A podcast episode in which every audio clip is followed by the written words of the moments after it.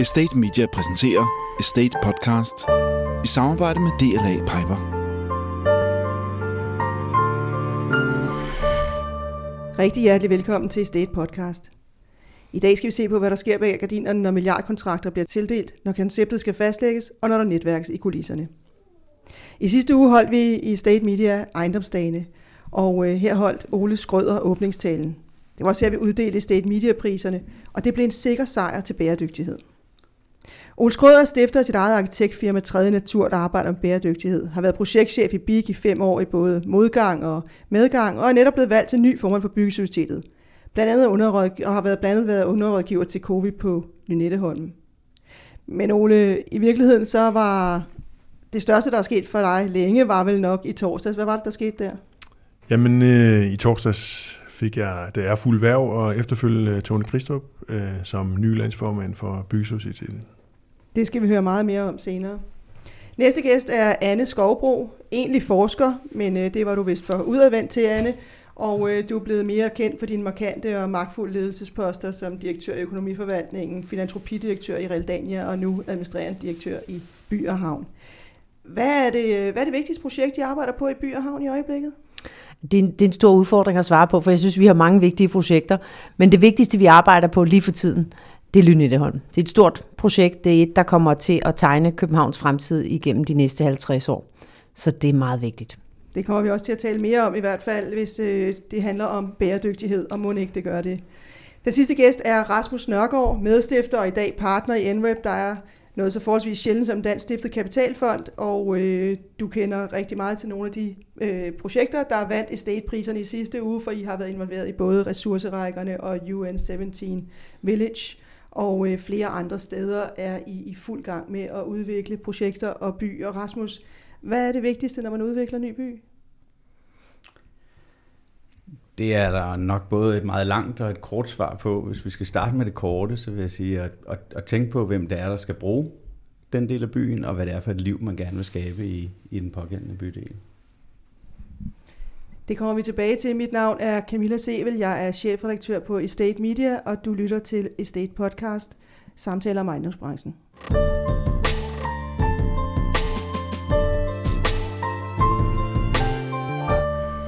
Estate Podcast. I studiet i dag har vi øh, Ole Skrøder, Anne Skovbro og Rasmus Nørgaard fra henholdsvis 3. Natur, øh, By og Havn og øh, INREP. Og øh, på øh, ejendomsdagene her i forrige uge, der øh, uddelte State Media en række priser, og øh, i hvert fald tre af dem gik meget markant til projekter, der arbejder med bæredygtighed. Bæredygtighed er sådan noget, vi har snakket om i ejendomsbranchen i rigtig mange år, men der er ikke rigtig nogen, der for alvor har taget det ind. Det har mere været sådan et, øh, ja, det var vi nødt til at have med, men, øh, men hvad skal vi egentlig gøre med det? Hvorfor har vi pludselig set det her skift nu? Hvad er det, der sker? Ole, vil du lægge ud der? Øh, ja, det kan jeg godt. Altså for vores eget vedkommende, så har vi jo arbejdet med bæredygtighed i, i syv år på øh, vores tegnestue på Nørrebro. Øh, og vi oplever, som du selv siger, øh, en markant øh, ændring i branchen og en, en helt øh, stigende interesse og efterspørgsel. Øh, og det er både fra pr- små private udviklere, men så sandelig også øh, større pensionskasser, som har det langsigtede mål og den langsigtede investering for øje. Øh, så der er jo sådan en slags ketchup-effekt, en slags momentum i branchen, som man ikke kun ser, når man er til forskellige skoletaler øh, i Cannes og MIPI, hvor man vandrer rundt med den ene regnbuepind efter den anden. Øh, men det er helt klart noget, der bliver efterspurgt, så det, vi tager det også som et udtryk for, at det er noget, øh, som markedet konkret efterspørger. Øh, derudover mm, så, så bliver det jo efterspurgt også fra højeste niveau nu med den nye regering, som har bebudet en 70% reduktion af vores CO2-udledning. Så det er jo sådan et, et sammenfald af både de store og de små øh, gode intentioner, øh, som skaber det her momentum, som vi ser det. Og hvordan får man det så til at hænge sammen med rent faktisk også at lave et fornuftigt afkast? For det er vel det, der har været noget af problemet, eller udfordringen har jo været, at øh, hvis det var ligesom noget, man bare skulle lægge oven i, øh, i projektet, jamen, så var det det, der blev skåret væk, øh, når det endelig kom til, til stykket. Men Rasmus, I har jo faktisk... Øh, helt af jer selv, hvis man kan sige det sådan, valgt at, øh, at forsøge at arbejde bæredygtigt med flere af de projekter, I, øh, I er involveret i?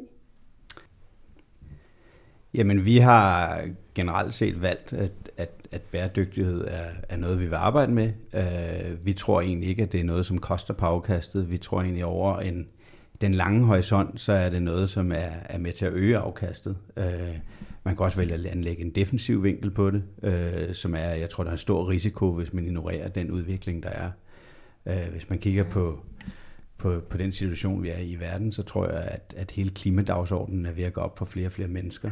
Øh, og øh, og det, det er jo både noget, hvor man kan sige, at ejendomsbranchen har et, et, et, et både meget stort aftryk og et stort ansvar. Øh, men man kan også øh, i forhold til, til, til de slutbrugere, vi har, øh, så er vi også nødt til at agere ansvarligt og, og tage det her seriøst. Så, så vi har ligesom valgt, at det er noget, vi vil proaktivt gå ind i og være på forkant med. Øh, og vi, vi tror egentlig ikke øh, på den lange bane, at det er noget, som vil koste os på afkastet, men det er ikke noget, vi kan dokumentere i dag. Det er en, det er en tro. Hvad siger jeres investorer? Jamen, vores investorer, som jo øh, langt hen ad vejen af pensionsselskaber, forsikringsselskaber og, og universitetsfonde osv., de er jo, øh, altså generelt oplever vi en stor øh, støtte til den retning, vi tager, og de synes, det er spændende, at vi går længere end bare det at certificere vores byggeri, men for eksempel som ressourcerækkerne, som vandt State Media-prisen, arbejder med upcyclede materialer osv., så, så, så jeg oplever en, egentlig en, en, en stor support. Der er der også nogen, som spørger ind til, hvad koster det, og, og, og, og, og koster det noget på afkastet, og så videre. Men, men, og det gør det vel? Ja, igen, det, det er jeg ikke overbevist om. Øh, men, men jeg tror, det er for tidligt at, at, at, at kunne sige. Hvis vi tager ressourcerækkerne Upcycle Studios, som, som vi har lavet sammen med, med AG-gruppen og, og, og Lena ude i Ørestaden, så kan vi se på nuværende tidspunkt, eller det er for tidligt at vurdere, om om, om, om hvor vi ligger øh, på, på kan man sige, nettolejen på, på de byggerier, men vi kan i hvert fald se, at vi leger dem hurtigere ud end konkurrerende byggerier. Altså så, så hvis folk har valget mellem et ikke bæredygtigt byggeri eller et bæredygtigt byggeri og lege den bolig, de ellers får, får mulighed for at lege sig ind i, er sammenlignelig, så vil de hellere have den bæredygtige. Øh, så kan man diskutere, hvordan, øh, hvordan øh, samlet set ser det regnestykke så ud. Øh, og det, vi skal da være ærlige at sige, at de første byggerier her, øh, de har da været lidt dyrere, øh, end hvis vi ikke havde gjort det. Men jeg tror også omvendt, at der er nogen, der er nødt til at gå foran. Øh, og man kan sige, øh, Anders Lennager, øh, eller Lennager, øh, oplever jo også i dag, at der er flere, der er interesseret i at bygge med de materialer, som vi har brugt i ressourcerækkerne Upcycle Studios. Så, og, og det er jo med til at få materialeprisen ned, hvis man først kommer i rigtig i gang med at bruge den type materialer. Hvordan arbejder I med det, Anne? Hvordan får I, I uh, investorerne generelt med på, på, på den her bæredygtige dagsorden? Fordi I prøver at stille nogle krav. Jamen man kan sige, vi, vi, hvis jeg lige skal knytte an til både det Rasmus og Ole siger, vi oplever, at der er den der dobbelthed, at vi lige nu både kan se, at der er en interesse øh, fra dem, der køber arealer hos os, øh, så der er sådan en, en stor interesse der, men vi oplever også, at øh, der fra nogle af slutbrugerne, kan man sige, dem, der bor i de bydele, som vi øh, udvikler, sådan set er en meget stor interesse for bæredygtighedsdagsordenen. De har bare brug for at se den mere konkret og forstå, hvad der sker. Øh, så, så, så den der, når der er, der sker noget nu, så tror jeg, det er den der sammenhæng mellem, der både er økonomer, vil, vil sige, der er både push og pull. Øh, så, så det er det, man, man kan mærke, der sker lige nu, og derfor er der et ryg. Så fra vores side, der handler det jo om at, at bruge den interesse, der er lige nu, øh, til i virkeligheden at få skabt nogle, nogle gode kvarterer, hvor der også er en mulighed for på de konkrete grunde at udvikle noget, hvor man måske prøver noget nyt af, som vi i høj grad jo har oplevet, at NREP har været meget nysgerrig på, og, og udviklerne på at være, være med til. Og øh, det er noget af det, vi skal gribe. Og vi kan gøre det på mange måder, øh, både ved at, at, at stille nogle krav, have nogle standarder. Det gør vi. Vi arbejder med DGNB som certificeringsmetode. Det har vi oplevet var vigtigt, fordi hvis bæredygtighed var noget, der blev for fluffy, og man ikke var helt enige om, hvad er det egentlig, vi taler om, der havde vi, kunne vi mærke, at, at det der med, at vi kunne lave en ramme, som var et fælles sprog, øh, var med til at gøre det konkret. Øh, og for os er det vigtigt, at vi både kan certificere, tale om bæredygtighed på bydelsniveau, øh, men også konkret på de enkelte bygninger. Så det er den måde, vi arbejder med det på. Hjælpe til med at skabe processer, der er transparente, et fælles sprog, man kan tale om, men også noget, som øh, jeg oplever, at man som investor også ligesom kan tappe ind i og tjekke ind i og sige, Nå, okay, så er det, det, det, det, det er den helhed, vi her kan købe ind på, øh, men også et, en, en certificering, man så kan købe ind på, og hvor man ved, det her det er altså noget, som By og Havn arbejder med i hele området.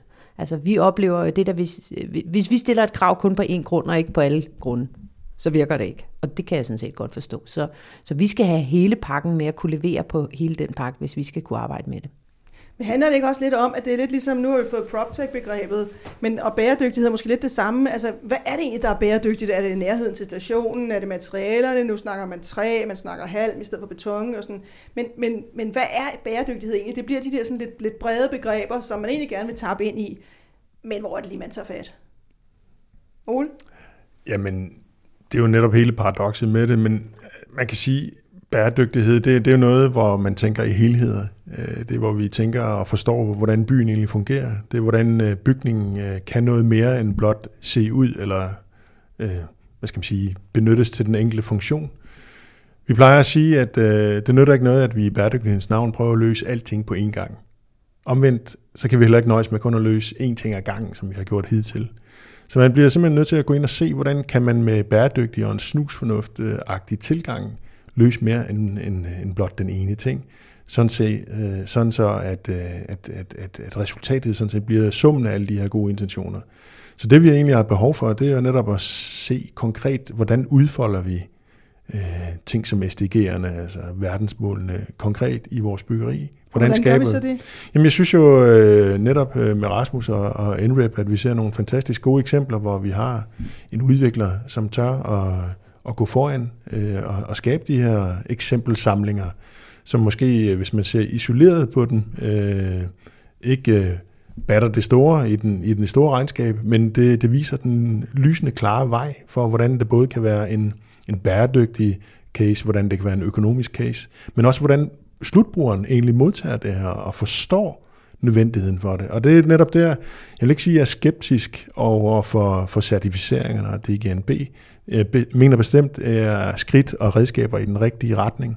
Men hvis vi fortsætter med at bygge byggeri, som vi har gjort i de sidste mange årtier, men selvfølgelig med et dyre øh, psykokatalog ned fra, fra, fra Tyskland, øh, jamen så, så har vi ikke formået at formidle, hvad arkitektur eller hvad byggeri egentlig kan gøre i den her retning øh, af bæredygtighed. Så vi bliver nødt til at, at at vise, hvordan vi med en mere bæredygtig tilgang også kan skabe arkitektur og ejendomsværdi, som folk forstår og føler sig som del af. Som en del af. Rasmus, hvad, hvad synes du er det vigtigste, I har gjort i forbindelse med for eksempel ressourcerækkerne? Hvor, hvad er det, der er det, den, det vigtigste tiltag, også som, som eksempelprojekt? Jeg tror vel, det vigtigste tiltag er at, at vise, at man godt kan øh, altså inspirere, hvis man kan sige det sådan. Som, som Ole påpeger, så, så er det jo ikke fordi, at ressourcerækkerne i sig selv batter øh, afsindelig meget på klimaregnskabet, men, men, øh, men, men man kan sige, at det har fået utrolig meget opmærksomhed, og, øh, og, og, og, og tror jeg kan være med til at inspirere og vise, at man rent faktisk kan gøre tingene på en anden måde. Altså i dag, så tager du, altså det er ressourcerækkerne, øh, den bærende historie på det er jo, at, at, at man har skåret øh, murelementer ud af, af, af, af bygninger, der skulle nedrives, og hvor man ikke kunne skille øh, mørtlen fra murstenene. Så normalt, så vil, så vil sådan noget murværk det blive, vil blive kvæst og smidt i en vejkasse eller, eller, eller lignende. Og her, der tager vi så muren og tager den ned, og så sætter den op i, i et nyt byggeri. Ikke? Og, øh, og det tror jeg, der var mange, der var ret skeptiske på, inden vi gik i gang. Jeg synes sådan set også, det er blevet flot. Øh, altså det giver noget patina på en anden måde, og et andet udtryk end, end meget af det, vi ellers ser, for eksempel i Ørestaden, hvor det ligger. Så, øh, så det, jeg tror, inspirere og vise, at det kan lade sig gøre, er vel det vigtigste. Så hvad bliver næste skridt? Jamen, jeg synes jo, når du spørger om bæredygtighed og, og de to projekter, som man priser, som vi har en, en, en, et, et, et lod i, øh, ressourcer, altså man kan sige bæredygtighed, man kan vel kigge på det ud fra en klimamæssig betragtning, og det er sådan ressourcerækkerne, vil jeg sige, og det er vel der, hvor branchen meget kigger på, altså tænker bæredygtighed, det går på den klimamæssige øh, vinkel.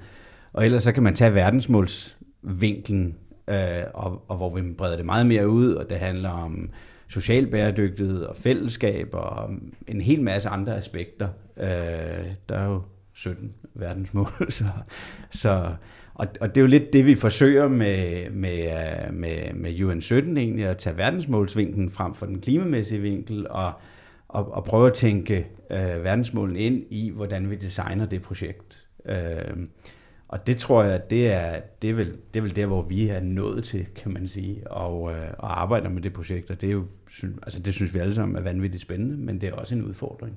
Øh, men, hvordan især? Er det en udfordring? Om, altså det, det er et ambitiøst projekt, øh, kan man sige. Der er, der er mange ting, vi forsøger at, at lykkes med på samme tid, men, men det er ikke sådan, at, at jeg tror, at vi, vi står og føler, at det ikke kan lade sig gøre. Jeg tror bare, at det er en, det er en mere krævende udviklingsproces end, end et traditionelt boligbyggeri eller boligprojekt. Det, der har været lidt omkring de her med de 17 verdensmål, det er jo, at der er ligesom et, det med byggeri, som, som de fleste bygger ejendomsbranchen har forholdt sig til. Men noget af det, der har været fremme, er jo også, at man skal jo også forholde sig til i virkeligheden der med, med kvinder. For eksempel, øh, det skal være et, et byggeri, hvor man har lyst til at komme hjem som kvinde, uden at føle, at man er udsat som, som voldsoffer. Og, altså, der kan være masser af, af aspekter, man skal tage ind. Har I tænkt på det? Altså, jeg tror, hvis, at i virkeligheden, så synes, set, set fra, fra, fra min side, fra Byhavns side, så Øh, er den bredde, der er i verdensmålene, egentlig ikke noget nyt. Forstået som, at den måde, vi har arbejdet både med Ørestad og Nordhavn, øh, Sydhavn på, til dels også de få matrikler, vi har haft dernede, det har jo øh, været at have den der meget brede, helhedsorienterede tilgang. Og det er også derfor, vi egentlig har været glade for DGNB, fordi at den på bydelsniveau har de sociale aspekter med. Og øh, det mål, der er om bæredygtige byer, handler i verdensmålene, handler jo i virkeligheden om mere end, end klima.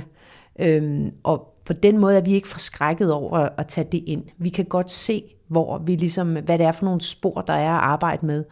Øh, og selvfølgelig er den måde, vi indretter vores byrum på, ret afgørende for, om man føler sig tryg. Øh, i, I en dansk kontekst vil man nok ikke nødvendigvis gøre det til et kvindeperspektiv, men det handler meget om, føler du dig tryg i det der byrum? Føler du, du kan møde andre mennesker? Øh, er, er den måde, vi øh, udvikler bykvartererne på, og, og de forskellige byggerier på, er det en måde, som fremmer, at man mødes, eller som ikke fremmer, at man mødes? Og det, det er jo egentlig noget, som, hvor jeg synes, vi også har noget historik i Danmark, som vi kan byde ind med, som handler om, øh, om byarkitektur og bydesign, øh, hvor, hvor vi bare så lige skal genbesøge og huske, hvad det er, vi godt ved. Og, og så, øh, så er der noget, hvor vi nok også bliver lidt skarpere på det, og bliver lidt præcise på nogle dårlige domme, man har gjort nogle steder. Så det der, det har vi så ikke lyst til at gentage. Øh, så så jeg, jeg synes, den, den bredde, der ligger i verdensmålene, den, øh, den er vigtig for os. Øh, det er klart, der, der er et eller andet, som handler om et eller andet i havet, eller, eller øh, udrød ekstrem fattigdom, eller sådan noget. Det er måske ikke lige der, vi er. Men selvfølgelig er de sociale perspektiver vigtige, og hvordan vi kan bidrage til det. Og det oplever jeg egentlig også i stigende grad en øh, interesse for bredt i branchen. At man anerkender, at man har et ansvar et medansvar. Om det så er en del af ens CSR-politik, eller hvor man parkerer det, det er vi jo sådan set ligeglade med. Men vi oplever, at den der øh, følelse af, at vi har alle sammen et medansvar, den er sådan set i vækst.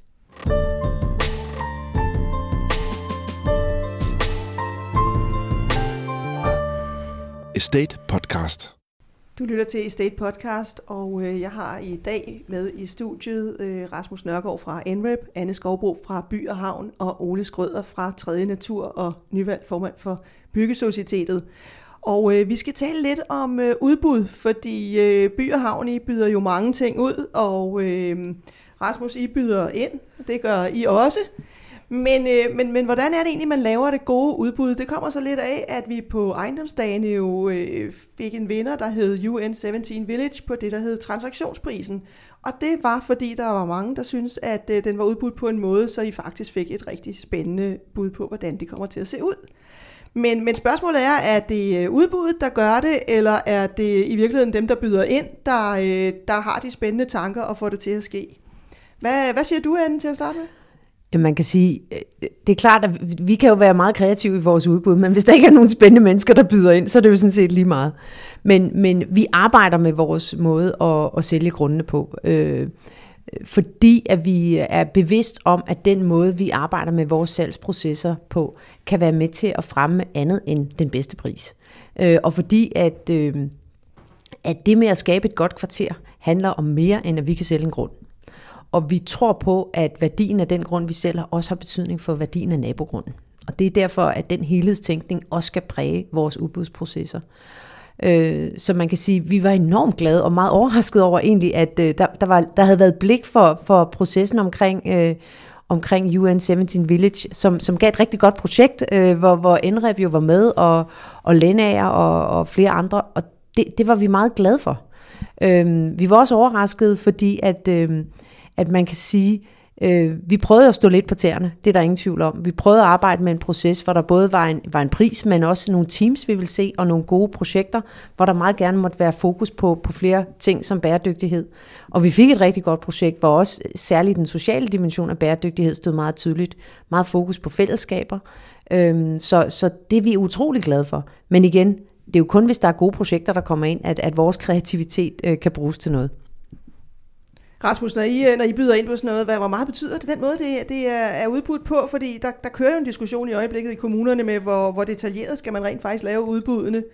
Man kan stække folk, hvis man gør det for detaljeret. Omvendt kan det være, at man ikke får et spændende nok projekt, hvis man øh, ikke beder om det. Hvor, hvor, hvor står I? Altså, nej, jeg, man kan sige, at den helt korte version er, at jeg synes, at det er langt mere spændende at få byde ind i et projekt, hvor det ikke kun handler om at byde den højeste pris. Det kan jo egentlig overstås øh, ret hurtigt, øh, den, den proces.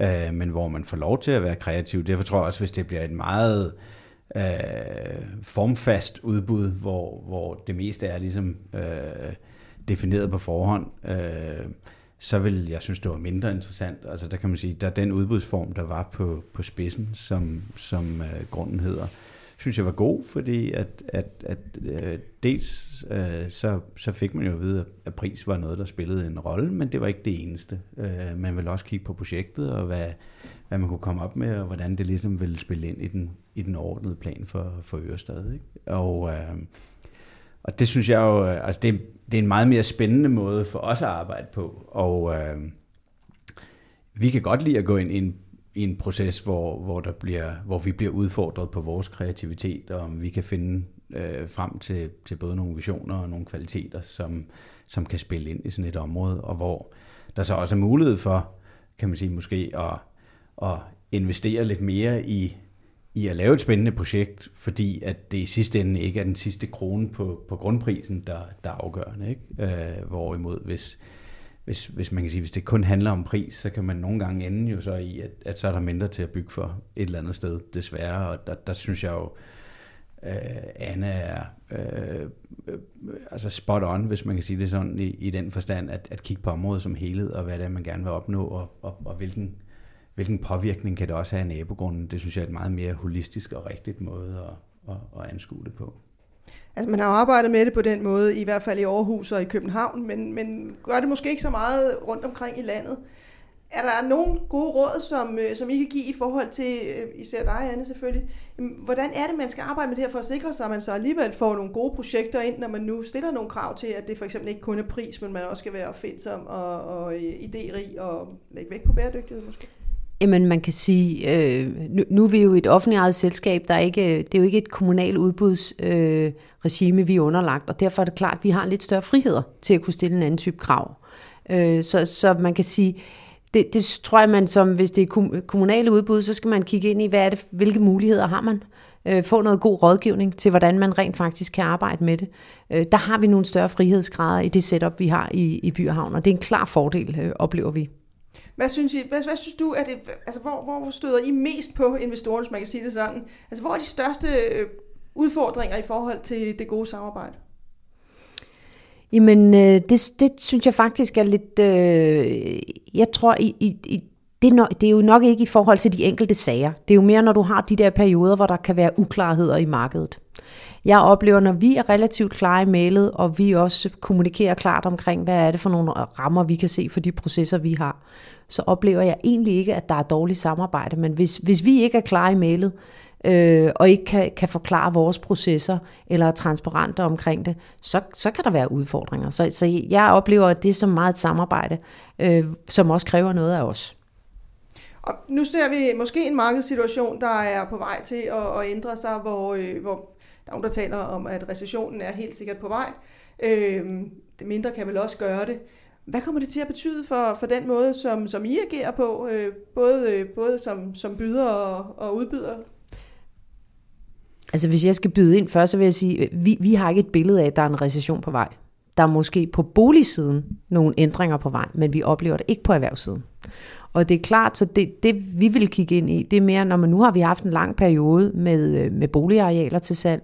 Vi har faktisk nærmest ikke flere til salg. Om nu der er en periode med erhvervsbyggeri, hvad betyder det? Hvad, hvad er det, hvordan skal vi arbejde med det for stadigvæk at have det der helhedsperspektiv? Øhm, så så, så det, det, det, er mere, det er mere den type udfordringer, vi kigger ind i i forhold til de kommende år. Jamen, altså, jeg, dels er jeg enig med, med Annes perspektiv, men man kunne vel svare lidt mere generisk på det og sige, at, at lige nu er det et, et rigtig godt marked, og, og det er måske lettere at stille krav, øh, når markedet er godt, øh, og hvad sker der så, når markedet er mindre godt? Øh, jeg tror i hvert fald, der er en, i, i en markedssituation som nu, hvor der er stor konkurrence om at, at, at komme ind på de forskellige muligheder, der er, øh, jamen så strækker folk sig lidt længere.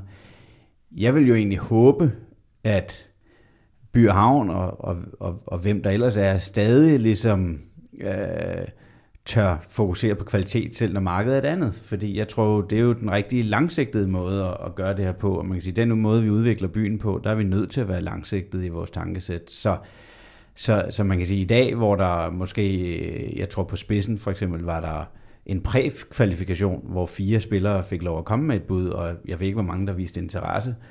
Og hvis markedet så er et andet, så kan det være, at der kun er to, der er interesseret. Men det ændrer jo ikke ved, at jeg synes, man bare skal sælge det til, til et dårligt projekt. Altså, og, der, og det er selvfølgelig der, hvor, hvor den rigtige test kommer, men, men jeg synes jo, jeg håber, at, at vi stadig kan bevare ambitionsniveauet, når, når markedet er et andet. Ikke kun hos By og Havn, men jamen, øh, hos kommunen og, og alle andre spillere, der er involveret.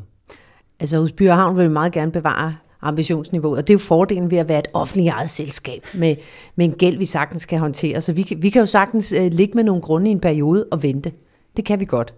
Og, øh, og, og, og vi er meget bevidste om, at værdien af vores arealer på sigt øh, kan blive ringere, hvis vi ikke gør det godt nok. Og derfor skal vi gøre det godt nok. Øh, så er det jo en diskussion om, hvad der er godt nok, men, men vi har kvalitetsambitioner, dem, dem slækker vi ikke på. Det var, det var heller ikke for, det var ikke for at skyde jer noget i skoene. det ved jeg godt.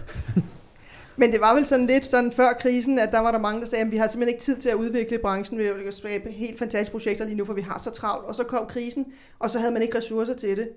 Vi skal vel passe på, at vi ikke kommer i de der grøfter i branchen, hvor, øh, hvor, vi, øh, hvor vi siger, at nu har vi ikke kræfter, vi har heller ikke kræfter lige om lidt, og vi har faktisk heller ikke, øh, når det så er overstået. Øh, vi skal jo holde fast i den her, sådan, Ole, du sagde på, på, på ejendomsbranchen, det er nu, vi har momentum i branchen, og vi skal stå sammen om at, om at fastholde det og skabe nogle gode løsninger. Hvordan gør vi det?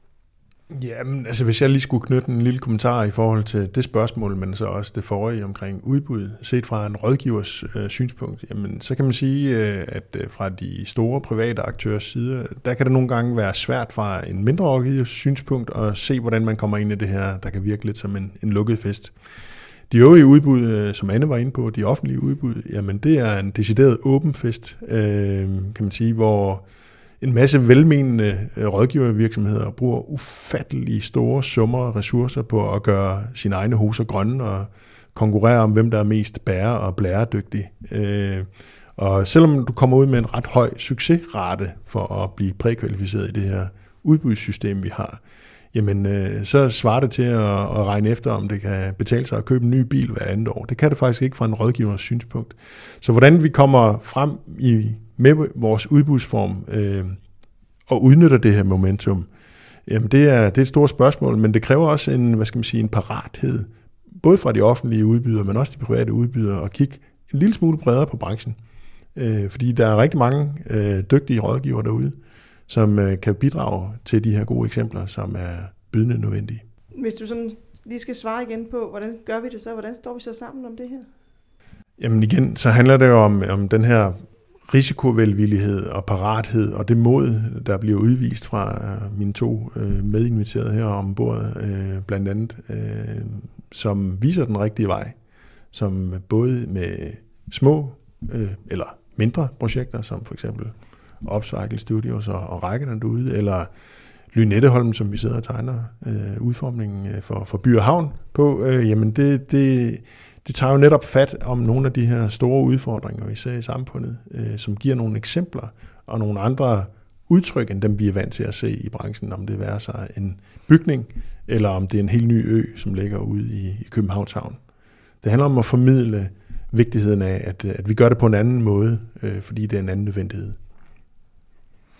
Jeg, jeg tror, at øh, jeg tror, at svaret på dit spørgsmål næsten ligger i dit spørgsmål, Camilla. Fordi jeg tror, at, at det, det jeg oplever nogle gange, øh, er, at vi ikke nødvendigvis er gode til at stå sammen i branchen, øh, når det er, at det bliver lidt sværere. Og jeg tror, at det vi har lært efter finanskrisen, det er, det kan vi faktisk godt. Jeg har en oplevelse af, af langt mere samling, øh, end, øh, end jeg oplevede før finanskrisen.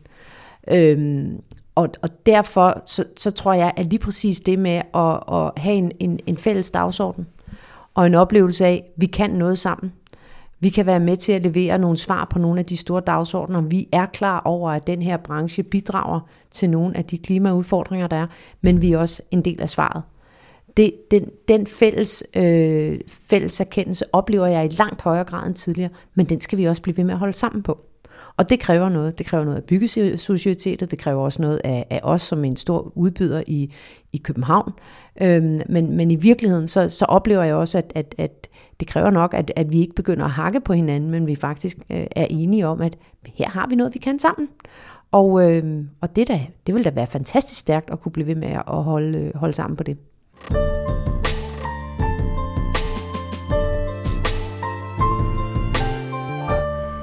Estate Podcast.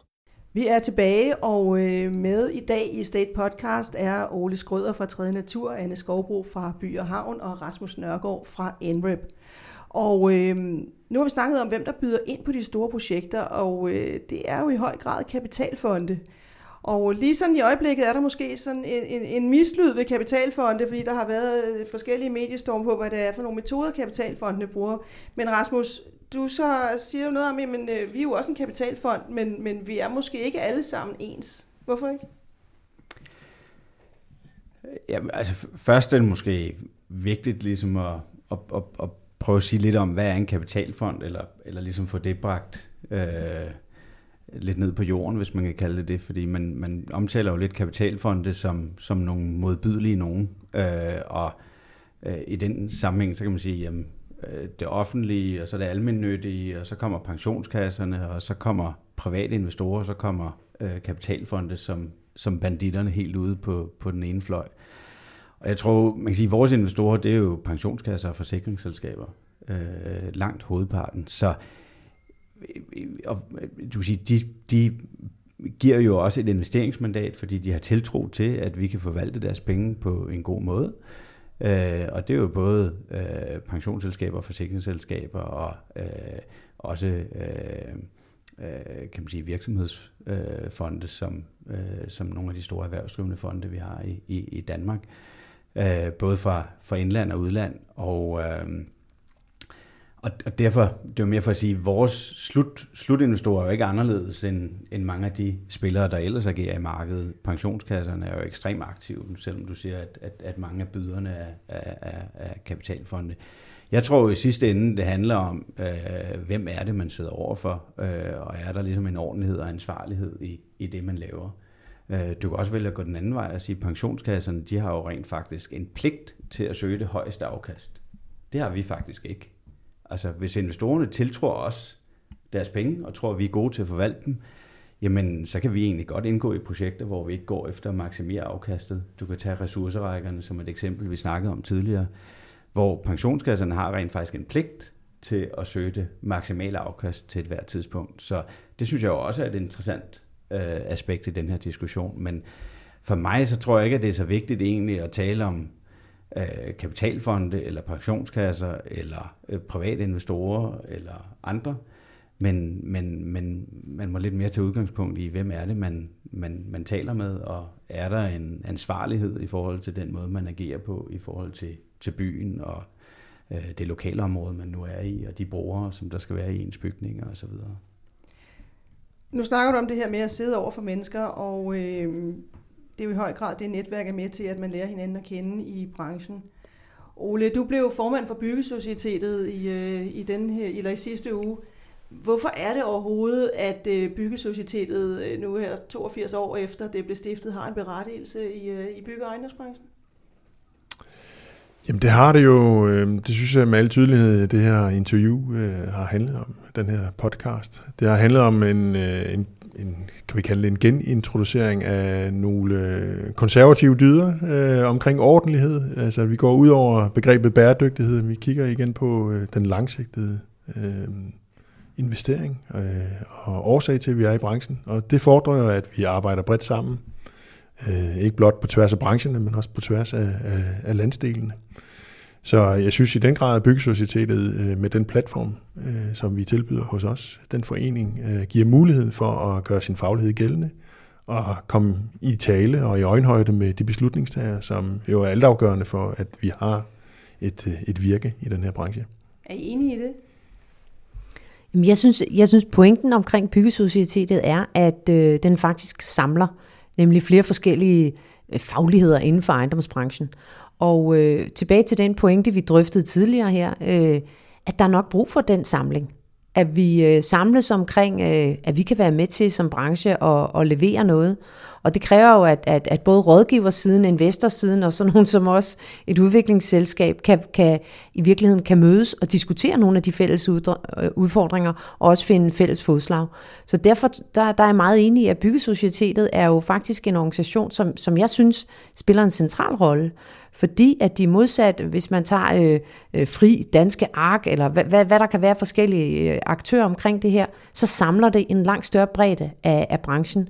Og det tror jeg er meget afgørende, når vi taler om bæredygtighed og langsigtede investeringer og godt samarbejde og den ordentlighed, øh, det, der er det ret afgørende. Rasmus, er du medlem af Byggesocietetet?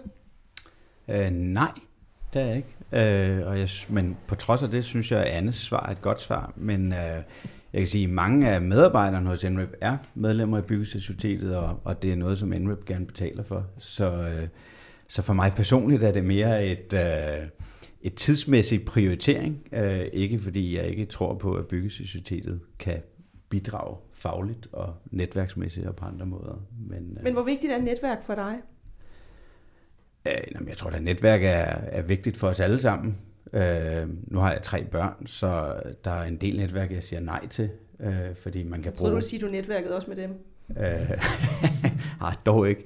Men, øh, men nej, netværk er da vigtigt for os alle sammen, øh, og det dyrker vi jo på forskellige måder. Øh, men man er også nødt til at prioritere sin tid. Øh, der kommer en grænse, man kan bruge, bruge stort set alle sine hverdagsaftener på netværk, hvis det var det, man ønskede.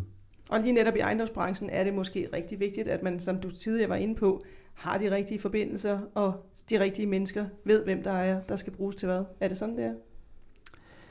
Ja, jeg, jeg ved nu ikke, om det er unikt for ejendomsbranchen. Jeg bilder mig ind, at i de fleste brancher tror jeg, at det er, er noget, som, øh, som kan gøre en forskel, men, men, men øh, det gør det da så sandelig også i ejendomsbranchen. Altså det at kende de rigtige mennesker og kan, kan tale med dem, når man har brug for hjælp eller input eller viden, det er da, det er da utrolig vigtigt. Vi er ved at nå slutningen af den her podcast. Jeg skal lige høre til sidst, fordi øh, nu snakker I lidt om Lynetteholmen.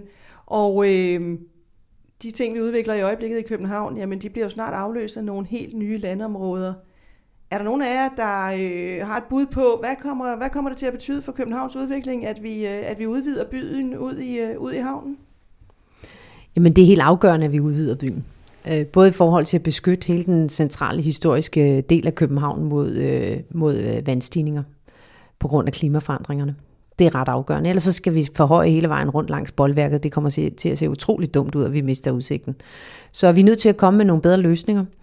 Øhm, og det er klart, det skaber også noget plads til byudvikling på sigt. Det er på meget lang sigt. Det er om mange år. Og på det tidspunkt, der kan vi se i prognoserne, der har vi også brug for at finde ny plads.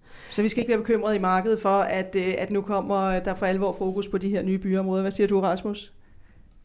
Tror det er jeres eksisterende investeringer? Nej, det synes jeg ikke. Og, og, og jeg synes egentlig, at nu, nu skal jeg sige, at Ole og Anne kender jo nok begge to Lynetteholmen væsentligt bedre, end jeg gør. Men, øh, men ud fra det, man har kunne læse sig til, så, øh, så synes jeg, det er et ret elegant øh, greb i forhold til at fremtidssikre, øh, kan man sige, København. Altså, der var både en, en vestlig forbindelse rundt omkring København, der er det hele øh, klimamæssige perspektiv øh, i forhold til, øh, til, til, til sikring af havnen, øh, og så giver det nogle attraktive, øh, relativt centralt beliggende arealer, øh, som så kan udvikles, når, når tid er.